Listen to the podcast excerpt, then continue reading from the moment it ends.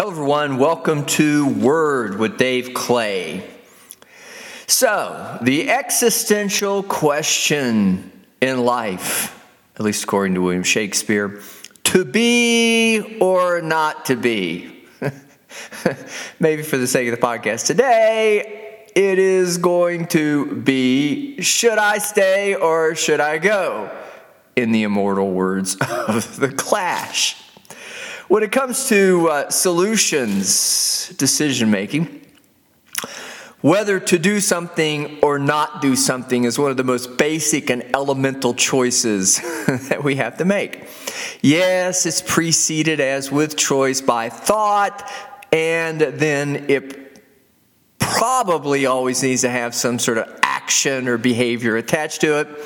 Uh, but that's usually when we get into uh, some trouble with it. Um, if we don't do it, then certainly it's not going to be a behavior. And with that, then whatever the choice, we've already sort of decided no.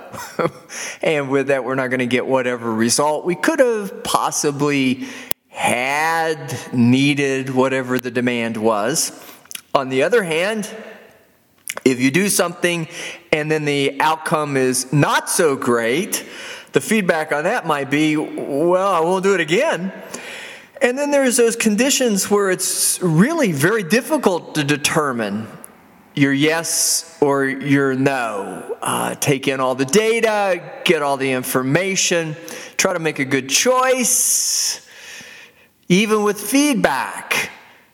Others, maybe, input. But should you just do something and you get feedback, oftentimes it's still somewhat ambivalent because in that notion of thinking and thought and cognition and reasoning it all out and trying to determine what's good or what's not good, again, it can get very confusing. And then add to that the possibility that there may be other things that contribute. Psychology Today, April of 2022.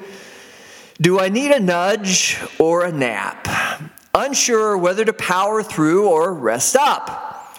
A checklist of questions can help you make the right decision for your health, physical and mental health. By Ellen Hendriksen, PhD. Excuse me. A close friend's birthday party, certain to be a lavish affair, has been on your calendar for months. Yet when the evening arrives, the idea of attending seems overwhelming. Are you too tired or do you just not want to go? Differentiating between true exhaustion and simple avoidance can present a dilemma. It is important to listen to your body and take care of oneself when we're tired. But claiming self care when really, when we really want an excuse to cop out, disrespects both our own needs and our social ties. Those who live with the already draining effects of anxiety, depression, or chronic pain face, it, face the added challenge of discerning whether they need a gentle push or some R&R. In what situations might you be best served by a pep talk and diving in? And when might you benefit more from putting on some soft music and curling up on the couch? To answer that question, start by asking yourself these four. Question number one Is this the rule or the exception? Let's start with an analogy drawn from research on chronic pain. Usually, pain is a sign to slow down. If you're hobbling around on a sprained ankle or you got a concussion two days ago, definitely take time out. But when pain becomes chronic, the equation flips. When pain is part of your everyday, you experience chronic low back pain, stiff knees, fibromyalgia, or lasting fatigue, too much rest, rest can make you feel worse. In such situations, it pays to push a bit. Pace yourself, of course, by moving your body and engaging with life can improve your stamina and energy rather than drain it. The same wisdom applies to mood. If your day was the emotional equivalent of an acute injury, for instance, your cat died, you were ghosted by your crush, go ahead and rest and recoup. But if your low mood or anxiety is persistent, You've felt tired and sluggish all winter, and now it's March, or you'll always get the urge to bail before seeing a friend. It may be better to err on the side of pushing through. Take the case of Anna, a woman with social anxiety. Mysteriously, she always felt worn out when faced with a social decision. When her roommates asked her to join in planning a group trip, she told them she was too exhausted to think about it and delayed until they got so fed up they made plans without her. When a friend hinted he might have feelings for her, Anna felt she her energy or felt the energy drain out of her so thoroughly she couldn't even engage with him. In therapy, Anna came to recognize that her sudden energy drains were a form of avoidance. She was then able to push through her dread and resistance. Her tiredness fell into the chronic camp. It was the consistent rule, not the exception. The corrective was to push rather than avoid. If the distress you feel is out of the ordinary for you, then rest may be the resolution. But if the norm, but if it's the norm, give yourself a nudge, especially when considering the next clue. Question number two Have I enjoyed this before? If you're feeling too tired to, say, take a spin class, Search your past experiences for information. Do you usually enjoy spin class? Are you usually glad you did it when you're finished? In general, if you've previously enjoyed whatever you're feeling ho hum about, give yourself a gentle push to go. But if you're always, but if you've always hated it, stop torturing yourself. It's fine to bail. Question number three Can I picture myself there? You're trying to decide whether or not to go to kickball practice. It's been a long day, you're tired, but it's unclear whether skip, skipping practice is a corrective or a cop out. Try this. Picture your activity in your mind's eye. Visualize the field, smell the grass, hear the pop of your foot making contact with the ball, feel your legs running the bases, and imagine chatting with your teammates. Once you've pictured it vividly, ask yourself how you feel. If every ounce of your being is saying no, your reluctance is probably genuine. Go home and rest. But if you feel motivated or energized or enjoy the visualization, even just a twinge, go ahead and go. You probably you'll probably be glad you did. Notice that I didn't say imagine yourself bailing. If you tend toward avoidance, picturing yourself or picturing letting yourself off the hook could put you on the edge of a slippery slope. Avoidance then becomes a potent reward and the behavior more deeply entrenched. It's a relief to get out of a thing you're dreading, even if you'd probably end up enjoying it. Imagining bailing makes it less likely you'll turn around, lace up your sneakers, and put on the team t shirt.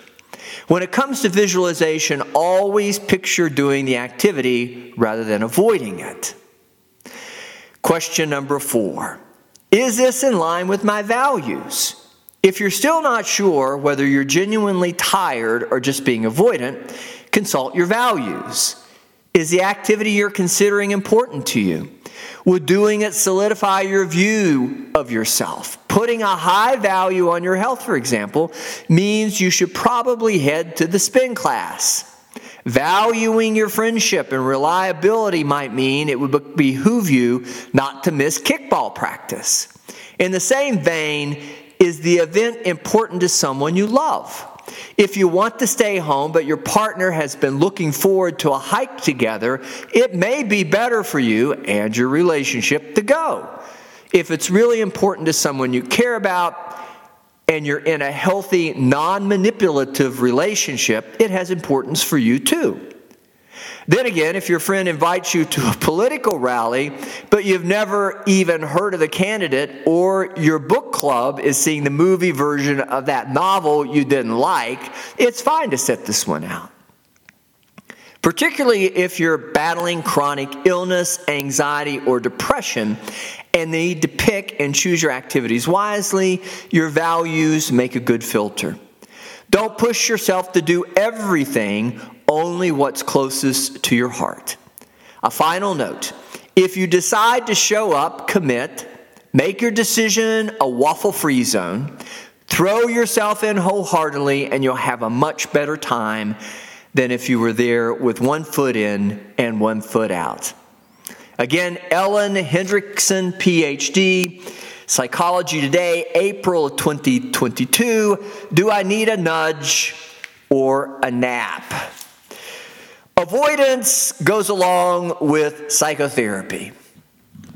To some extent, we're all somewhat avoidant. It all depends, probably most, on whether or not the threat that brings about the avoidance, as measured by the emotion of anxiety, maybe not so clearly fear, but for some folks, definitely fear, can thwart or hold back, hold us back by disincentivizing the motive.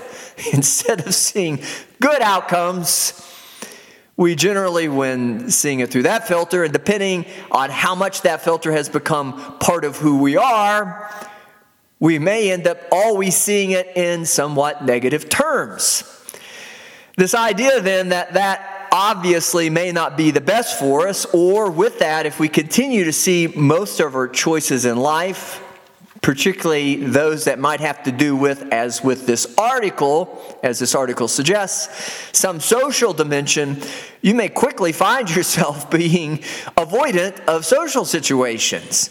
Uh, calling that social phobia maybe is appropriate, but it doesn't necessarily mean it has some sort of genetic or physiological basis although there may be some predisposing factors that go into anxiety in general and social situations just to, may have become somehow attached to them, conditioning, we've associated without maybe intention, certainly, uh, or any forethought, randomly. social, the social dimension or dynamic to the anxiety. But even then, one has to, if they want to be social, overcome it. And who wouldn't want to be social? Because being social is so good for you. So, when it comes to the first question, as much as the author posed it in context of, is this the rule or the exception? Generally speaking, it's somewhat counterintuitive to think if it's the rule, that you're always feeling some element of pain associated with an activity, again, for instance, being social, then the more intuitive aspect of that, I suppose I could say, is well, don't do it. There must be something wrong with either it, the situation, ourselves, the pain lets us know. But as the author also pointed out, oftentimes it would be those very things that continue to represent pain, even if there may be some actual physiological basis to it, that still may be good for the body. It's probably not good in the most general and obvious of ways to not live your life. Whether there is a physical or a psychological pain attached to it, some things are just critical for life one of those things being some social dimension. You can't be, as the old saying goes, an island unto yourself, unless you be surrounded by a lot of water and really no way to get all the things, as was stranded, that you might need for survival.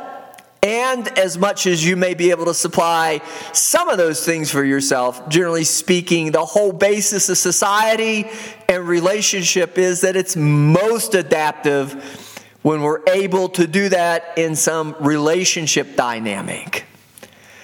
So, the idea of an acute pain, psychologically speaking, might suggest that, well, the injury isn't so much a part of either personality as I've been saying, a pattern of conditioning, avoidance, as within somehow giving into fear or anxiety.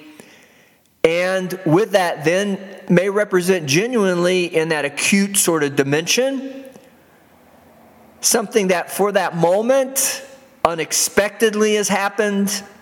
It's aberrant, abnormal, not usual for you.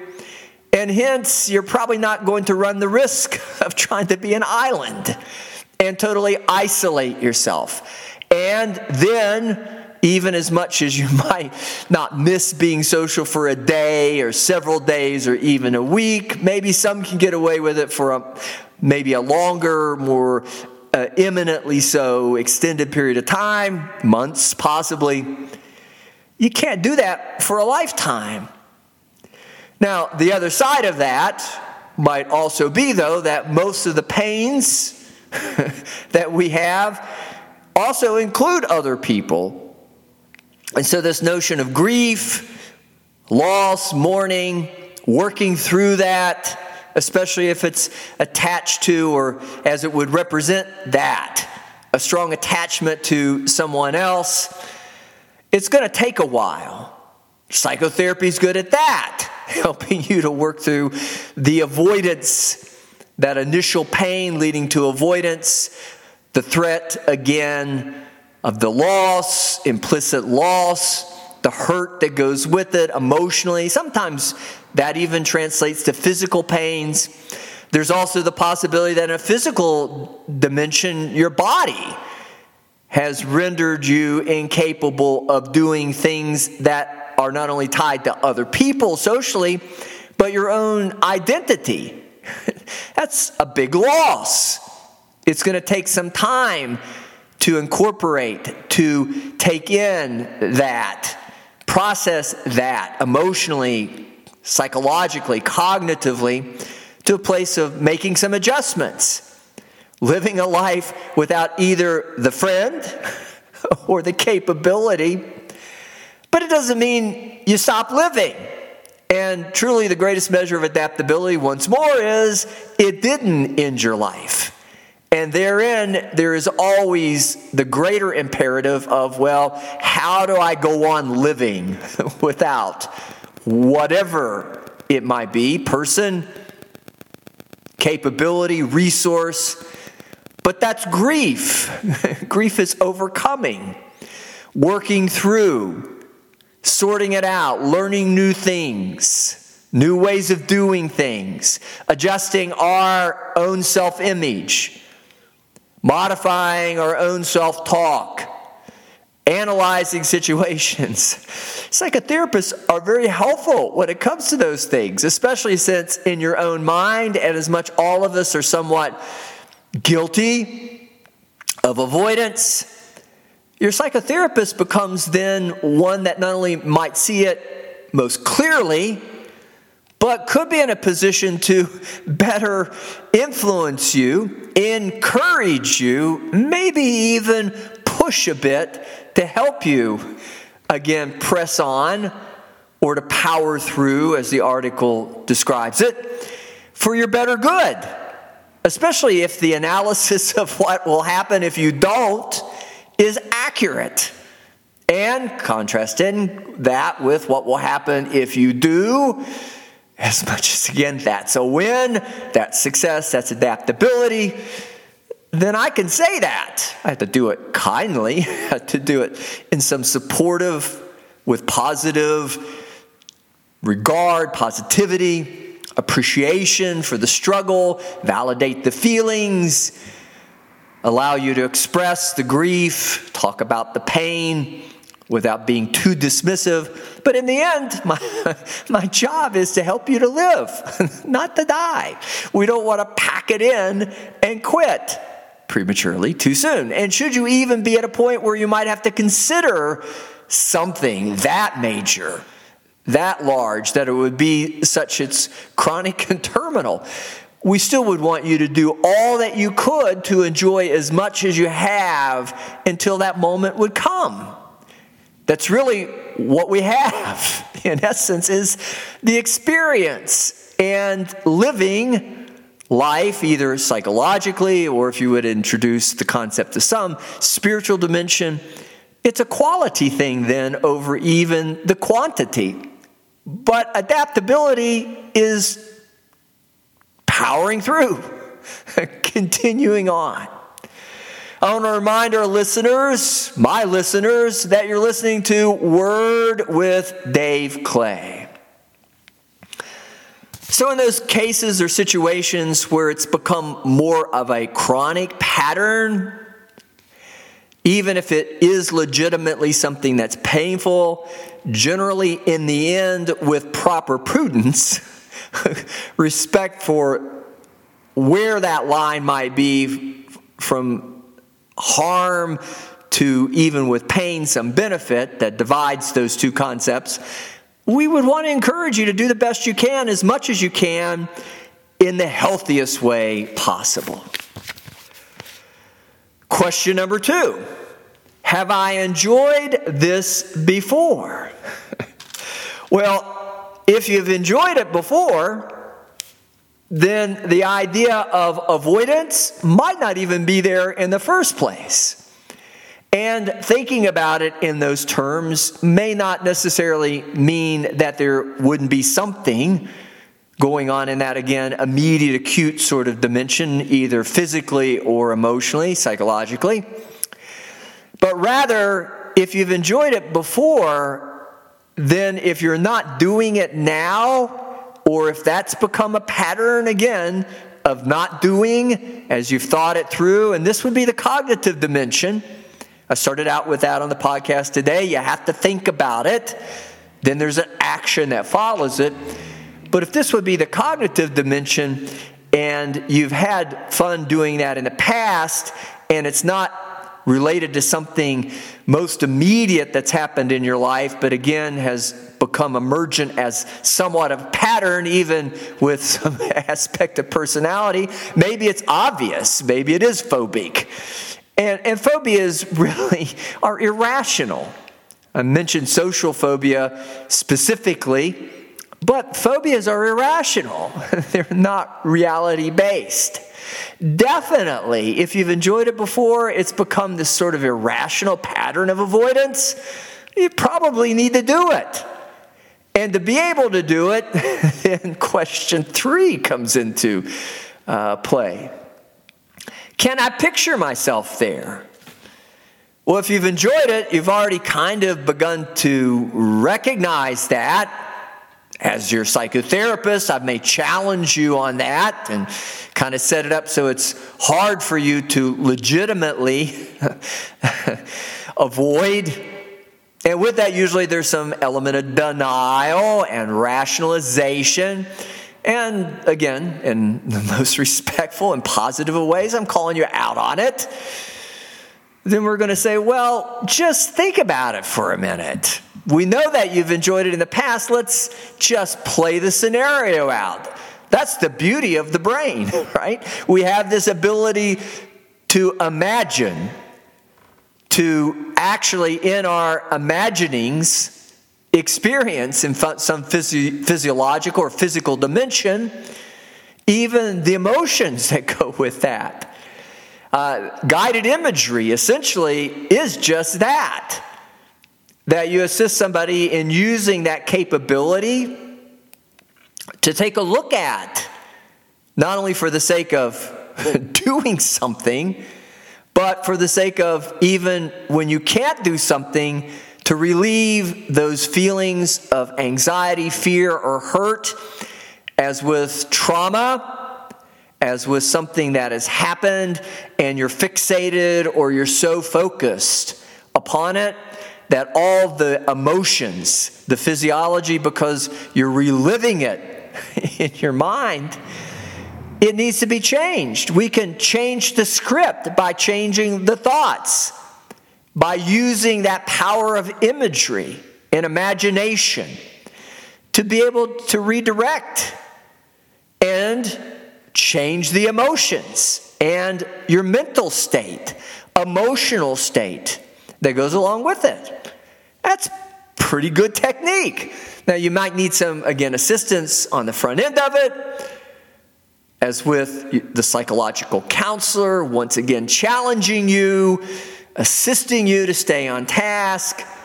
But if you cooperate, I'm pretty sure by the time the exercise, even if it's in the therapist's office, is going to turn to something much better or good. And we may need to make some modifications because we don't want you to then think, well, I can't do that, and then feel bad.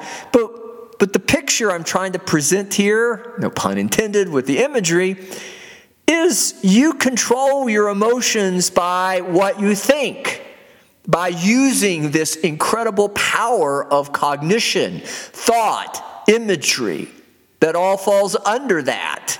You're not just nerves or physiology. You're not just bound to, unfortunately, something that has happened, who's, which has, maybe it's a who's, who has possibly scripted, and in that, there's been pain associated, and you can't do anything to change the narrative or to change the script. You can, it's yours. I'm just aiding from the outside. Now, if you don't want to cooperate, I can't do that. I can't brainwash you. A lot of people perceive hypnosis to be that way. You can't just brainwash someone's mental paradigms, their identity. We would want to. That would be pretty dangerous, at least not in a single or a series of somewhat limited sessions. But over time, you can change or rewrite the script and even to some extent the identity but it's you. We want you to have the say. We want you to tell us what's important. We want you to describe for us what's consistent with who you are. And if you've had pleasurable experiences in the past doing something, then that means that it's probably rightly aligned with who you are. And that brings up question number four is this in line with my values? Now, the article didn't mention identity, but I would hope that who you are aligns well with your values. But at the same time, values don't always mean something good or something positive. Sometimes people's values, what's most important to them, is all rooted again in failure. Once more, somewhere along the line, they've had a very, very significant loss or experience, possibly as much described that way. It's traumatized them, and they've left the situation feeling inadequate, inferior. Maybe it's been something that occurred really early in their life, during those formative years of identity or personality, and because of that, it's changed not only how they see themselves, but it's contributed to this conclusion that life isn't safe. And with that, the anxiety on an emotional level, that psychological pain, the feeling of anxiety and fear, has then had its most prevalent or prominent of effects to create this avoidance. And they're trying to be an island. They're trying to avoid situations that cause pain. But with that, it's spread to everything because potentially everything has some dimension of anxiety or fear attached to it. Novel situations as much as loss. Uh, it's something new. We framed it mostly within the, the uh, dimension or the aspect of loss, but something new, doing something exciting, doing something for the first time always has a bit of apprehension. Hopefully, it turns out well. So, once again, you don't get any bad associations, additional psychological pain that feeds back into it, or would have in that feedback loop the power to come back in and influence not only that idea of avoidance, but the overall paradigm, your efficacy, your prowess, your ability, your power to be adaptive, to influence your world in a positive way. But again, that's sort of where avoidance fits all of us because we all have that learning that we have to do. That's part of adapting. And we all have to run that risk that it may not turn out well. And even if it's at our own hand, or maybe especially if it's at our own hand, we own it a bit more, even than if somebody's done it to us.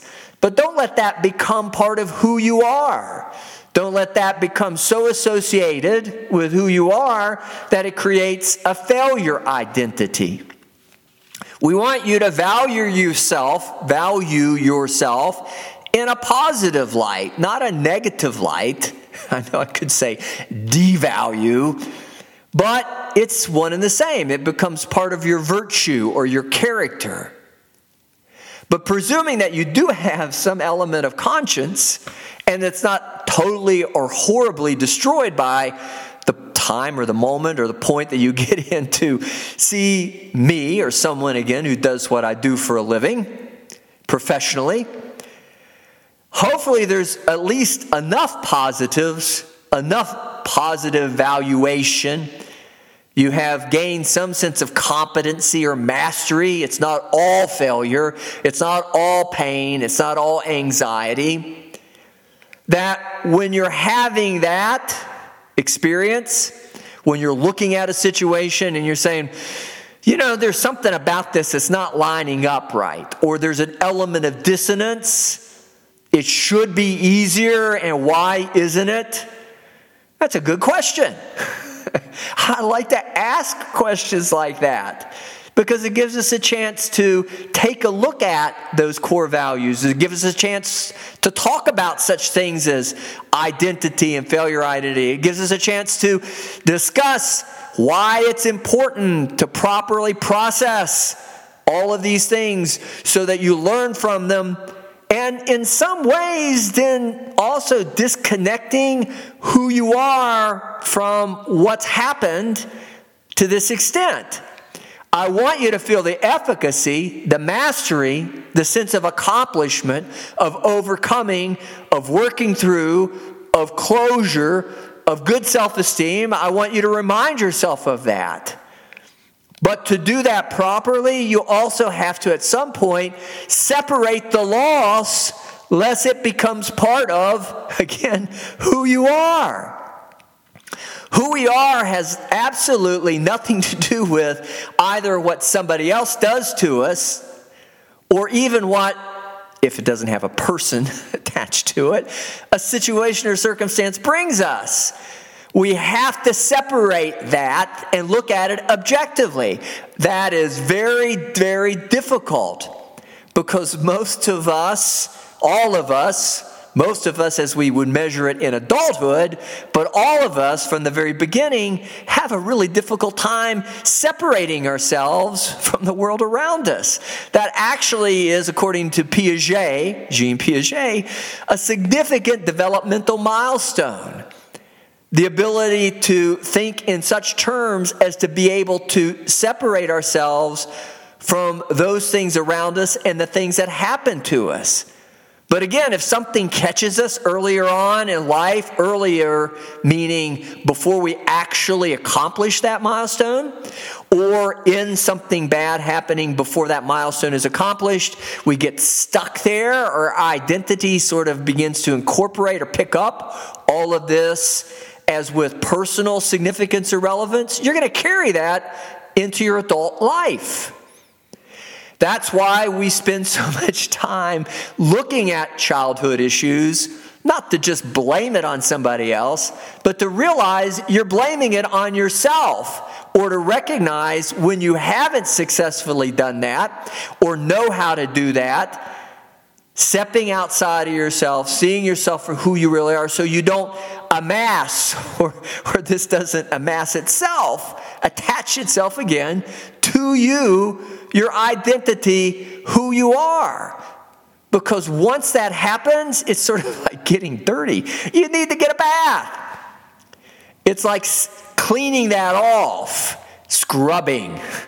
But that's what we do with a lot of trauma work as well we assist the person in separating themselves from what's happened to them so that we can then begin to look at what's happened to them and see it for what it is objectively after we scrub the emotional reactions, or at least we know what to do with those emotions, so we can figure out what it means to the person, how to overcome it, how to not be triggered by events or circumstances, how it's because of disassociation, which is a form of denial, which is ultimately a form of, again, avoidance. The person really is eliminating or limiting, better word, their experiences in life. And with that, not only good experiences, the possibility of good experiences, but maybe directing themselves toward such the denial of good experiences and only living in the memories of the bad experiences. That's not right. You're not going to win and succeed, quality or quantity, in terms of adaptation or adaptability, if that's happening. Again, I'm in the best place, best position, seat, to see that objectively. And I know that from my studies, from what I've learned, from my experiences, from doing what I do, again, professionally. I'm the expert at that, at least for the moment that you're in with me. And that's my job, is to help you see it objectively and be able to understand, and maybe even so, take you outside of yourself so you can examine yourself. Now, you can do that naturally without help, but again, that's a little bit of a challenge. And I'm not sure that we can ever do that as well within ourselves as we can when we include someone else. That someone else has to be, again, neutral, objective, see you positively, be sworn, swear an oath to do no harm, to not want to set you up or in that vulnerable position that that represents to manipulate or take advantage of you. But that's what we do. we are ethics. We're bound by ethics. We're ethical in our practice as with professions outside of even psychotherapy or psychological counseling. The medical profession does that. Even extend that to other professions that recognize you're trusting someone else to offer you objective feedback. How important is it? It's very important because it helps you to understand, as with again question number four, is this in line with your values? Is it in line with not only your consciousness, but it could be an element of conscience? It's core to who you are. It's core to what you've come to believe, not only about yourself, the people around you, and life itself. We want to do a good job. But if you're again avoiding situations because of any of those things that I just got through mentioning, it's probably not going to be helpful. And in the end, it's just going to continue to worsen. The more you run from fear, the more fear has power over you. And I do believe, as much as that sounds like a truism, I do believe it's true. You have to face it. We do it systematically, we do it progressively, we do it in that same way safely. Again, a safe space, a safe environment, a healthy, safe relationship, but we still have to do it. And, and for the sake of you, if you should come see someone like me, it helps you overcome it and work through it. So, this notion that making a decision, whether it is to be or not to be, as existential as that might be, philosophical as that might appear, or whether it's even something a little bit less. Should I stay or should I go? It's not always so obvious or so easy, and especially if there's a pattern of either pain or avoidance because of that pain, either physically and or psychologically, and especially for the sake of the podcast, psychologically, which includes emotions and thoughts, and always, always, always has some social dimension to it. It becomes in that way central to adaptability, to not only survival, quantity of life, but the quality of life that you have. So, April 2022, Psychology Today. Do I need a nudge or a nap?